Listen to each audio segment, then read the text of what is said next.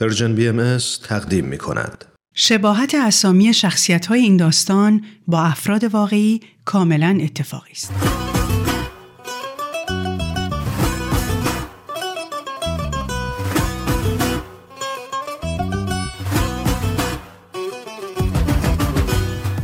پاورقی های من و صحبا قسمت دهم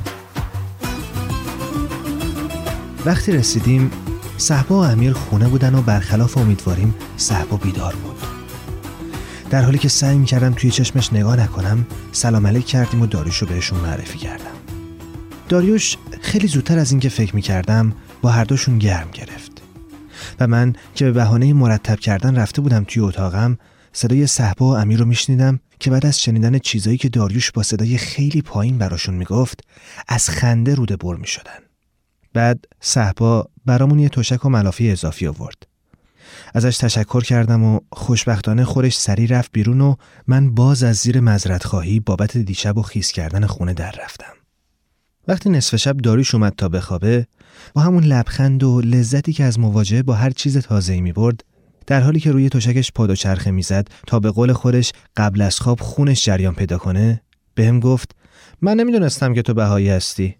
از جام پریدم و گفتم چی؟ من بهاییم داریش فوری گفت اوپس سال خصوصی کردم ببخشید. گفتم نه آخه اصلا همچی چیزی نیست. داریش گفت خب من فکر کردم تو هم مثل دوستات بهایی هستی. گفتم مگه اونا گفتن که بهایی هن؟ داریوش که فکر کنم از حالت من تعجب کرده بود گفت نه ولی روی دیوار ورودیتون یه علامتی هست که مال بهایی هست. گفتم کجا؟ پس چرا من ندیدمش؟ داریش گفت جلوی راپله. بعد گفت پس تو نمی‌دونستی؟ چه جالب. به هر حال دوستای باحالی داری. و با یه شب بخیر خوابید. فردا صبح وقتی از سر و صدای توی آشپزخونه بیدار شدم داریوش توی اتاق نبود. اومدم بیرون و دیدم داره آشپزی می‌کنه و با صحبا حرف می‌زنه. بعد به من گفت صبح بخیر به ایران خوش اومدین. صحبا گفت داریوش خان خجالت دادن رفتن نون بربری گرفتن و تخم مرغ و کلی چیز دیگه که برامون املت فرانسوی درست کنه. بعد وقتی بوی قهوه دم کرده ای که روی گاز بود توی همه جای خونه پیچید امیر که معمولا اون ساعت روز به هیچ قیمتی بیدار نمیشه اومد و چشمش به صبونه که افتاد گفت به چه بویی؟ به این میگن گفتگوی تمدن ها ترکیب ساده بربری خشخاشی با املت پنیر و قهوه فرانسه. ظاهرا همخونه هم شیفته داریوش شده بودن و داریوش هم شیفته اونا. و من که دل تو دلم نبود تا بفهمم داریوش راجع به بهایی بودن صحبا و اون علامتی که دیشب می‌گفت چیزی پرسیده یا نه زیاد معطل نشدم. چون بعد از صبونه به صحبا گفت خب پس گفتی که تو بهایی هستی. ناخداگاه افتادم به صرفه و از جام بلند شدم که آب بردارم. صحبا به امیر توضیح داد که داریوش تابلوی اسم اعظم و توی ورودی در دیده. فهمیدم اسم اعظم همون علامتی که داریوش می‌گفت. و وقتی امیر پرسید که از کجا می‌شناسه این علامتو داریوش گفت خیلی جالبه. از طریق یه دوست سیاه پوست فرانسویم. خودم رو مشغول آب خوردن و جمع کردن ظرفا کردم اما گوشم رو تیز کرده بودم که بدونم فرانسوی سیاپوست به این قصه ها چی کار داره؟ داریوش تعریف کرد که توی پاریس که زندگی می کردم یه همکاری داشتم به اسم بونوا که وقتی اولین بار فهمید من شیرازیم از ذوق نمی‌دونست چی کار کنه. به هم گفت من آرزوم یه روز شیراز رو ببینم. چون شیراز شهر بابه. بعد که دید اصلا نمی‌فهمم داره راجع به چی حرف می‌زنه گفت تو نمی‌دونی باب کیه؟ خلاصه بیشتر که توضیح داد فهمیدم سید علی محمد بابو میگه.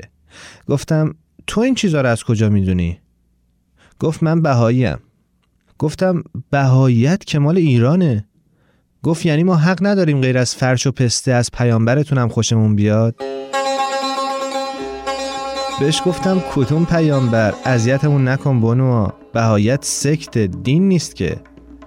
بنوا خیلی ناراحت شد ولی با آرامش گفت تو می‌تونی مخالف یه ایده باشی ولی نمی‌تونی کلمه ها و تعریف ها رو غیر علمی به کار ببری. منظورش این بود که به یه دین نمی‌تونی بگی سکت چون سکت یا فرقه یه تعریفی داره دینم یه تعریفی داره. ولی من تا یادمه ما توی ایران بیشتر روی شنیده هامون بود که راجع به همه چی تصمیم می‌گرفتیم. خلاصه برای اینکه خیلی توی ذوقش نخورده باشه بهش توضیح دادم که بهایت همیشه اونقدر برای ما ممنوع بوده که هیچ وقت دربارش کنجکاوم نمی‌شدیم. بعد همینطوری علکی ازش خواستم که اگه کتابی چیزی داره بده من بخونم. فرداش بونوا برام یه کتاب آورد و منم از روی ادب ازش تشکر کردم و گرفتمش. کتاب اینقدر مون توی کشوی میزم که دیدنش توی اون چند ماه مثل کاغذای توی کشو و مداد خودکارام برام عادی شده بود. تا اینکه برای روز 21 مارس که میشه نوروز منو دعوت کرد خونشون منم خاکای کتابه رو پاک کردم و بردم که پسش بدم. خب اول از همه برام جالب بود که بهایا نوروز ایرانی رو جشن می‌گیرن چون هم براشون عید سال نوه و هم عید تموم شدن روزه. بعدم که دیدم بونوا و خانم سفید پوستش به خاطر تاهره قرتالعین اسم دخترشون رو گذاشتن تاهره بیشتر برام جالب شدن. موقع شام بود که من یه سوال ساده مذهبی کردم. بونوا هم خیلی جدی شام خوردن و گذاشت کنار رو شروع کرد به جواب دادن. و از بدشانسی من هی رفرانس می‌داد به اون کتابه. بالاخره گفتم بونوا جان اگه من اعتراف کنم که لای اون کتاب رو باز نکردم رضایت میدی که شاممون رو شروع کنیم؟ بونوا یکم منو نگاه کرد بعد دیگه نتونست خودش رو نگه داره و زد زیر خنده. بعدش هم رفتیم سراغ شام و عید و صحبت عادی. بعد از اون شب خودم توی اینترنت یه مقدار تحقیق کردم و بیشتر فهمیدم که اصول بهایی چیه و چی میگه. با اینکه من کارم رو عوض کردم ولی هنوز با بونوا تماس دارم و خیلی با هم دوستیم. ولی هر وقت میگم دیگه به من کتاب نمیدی بونوا میخنده و میگه کتاب می‌خوای برو از کتاب فروشی بگیر. بعد داریش با خنده به صحبا گفت حالا تو کتاب نداری به من بدی؟ صحبا هم خندید و گفت نه از همون کتاب فروشی های فرانسه بگیرین. با خودم فکر می‌کردم روزه چه ربطی به شب عید داره؟ اصلا مگه نماز و روزه هم دارن این بهایی ها اون یارو فرانسوی از کجا بهایی شده؟ و بعد فوری به خودم گفتم حواستو جمع کن. کافی از همین کنجکاوی ها بکنی تا بیفتی تو عجل. مثل همین داریوش بدبخت که با اینکه داره همه چی رو جوک می‌کنه ولی خودش حواسش نیست و نمی‌دونه که همین دوستاش تا بهایی نشه دست از سرش بر نمیدارن. و باز یاد عکس خندون خاله بزرگی افتادم و اون قبرستون بهایی که حتی سنگ قبرم نداره و این بار پشتم لرزید. هفته ای که داریوش قرار بود بره دنبال کاراش تو تهران بیشتر به معاشرت با همخونه های من گذشت داریوش برای همه چیز حوصله داشت از تحلیل نقاشی های امیر و صحبت راجع به هنر تا مسائل صحبه و دانشگاه مکاتبه ایش تا اشکان که یه راست از راه مدرسه خونه ما بود و از در و دیوار بالا می‌رفت. به گفته خود داریوش اون خونه دوباره اونو به فضای روزهای دانشجوییش برده بود و داشت لذت می برد. و من چاره ای نداشتم جز اینکه این با هم بودنا رو پشت در بستی اتاقم تحمل کنم و در واقع به خودم تحمیل کنم. هر چند ساعت یه بارم در اتاقم رو باز می کردم و با لبخندی که به تمام عضلات صورت و پیشونی حتی گردنم فشار می آورد می گفتم دوستان ببخشید من نمیام بیرون چون گیر این پروژم وگرنه دلم پیش شماست اینجوری می‌تونستم داریوش رو با لذتاش تنها بذارم. از روی صفحه آگهی های روزنامه تلفن کنم به آژانس های مسکن و دعا کنم هرچه زودتر یکیشون برام یه جایی پیدا کنه. بالاخره روز رفتن داریوش با هزار جون کندن و دنبال جمله گشتن سعی کردم متوجهش کنم که در مورد بهایی بودن حساب من چیزی به خونوادم نگه توی تاکسی بودیم و داشتیم می‌رفتیم فرودگاه. داریوش با قیافه خیلی خیلی متعجب گفت باشه ولی آخه چرا؟ کلافه شدم انگار یادش رفته بود که کجا بزرگ شده. اینقدر که حتی حواسش نبود خودش به رفیق فرانسویش روز اول چیا گفته بود. فقط فرق من با داریوش توی این بود که اون جذبشون شده بود و من نه. گفتم داریوش جان نمی‌خوام برای پدر مادرم نگرانی درست کنم همین. تا چند وقت دیگه هم از این خونه میرم. داریوش گفت اوکی نگران نباش. و بعد فوری شروع کرد به خاطر تعریف کردن. یکم از بچگیهاش توی شیراز حرف زد. یکی دوتا خاطره بانمک گفت و انگار وقتی خیالش راحت شد که من ناراحت نیستم سکوت کرد. بعد گفت می‌دونی تو فرانسه به این پرت و پلا حرف زدن میگن چی؟ گفتم نه. گفت میگن طرف از خروس میپره به خر.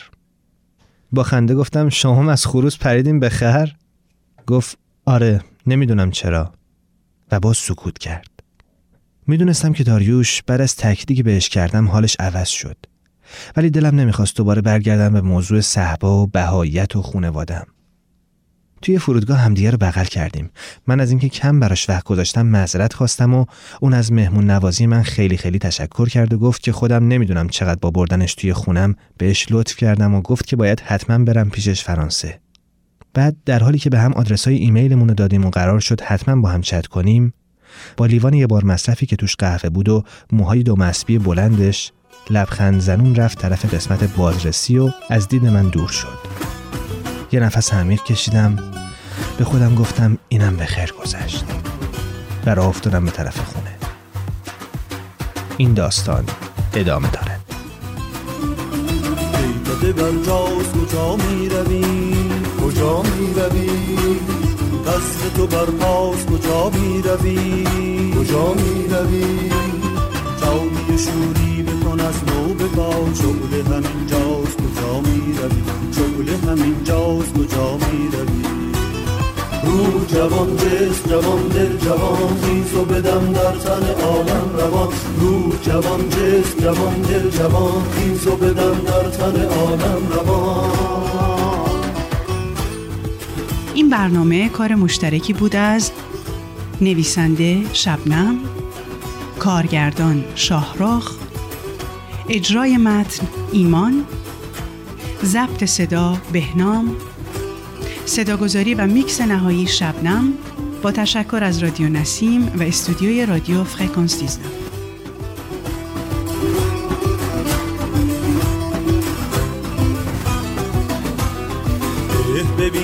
19 ساکن قلب همه یاران شده. بام دل از جام بقاتر نما. با دل اشاق لنی سر نما. با دل اشاق لنی سر نما. رو جوان جس جوان دل جوان خیز و بدم در تب عالم روان. رو جوان جس جوان دل جوان خیز و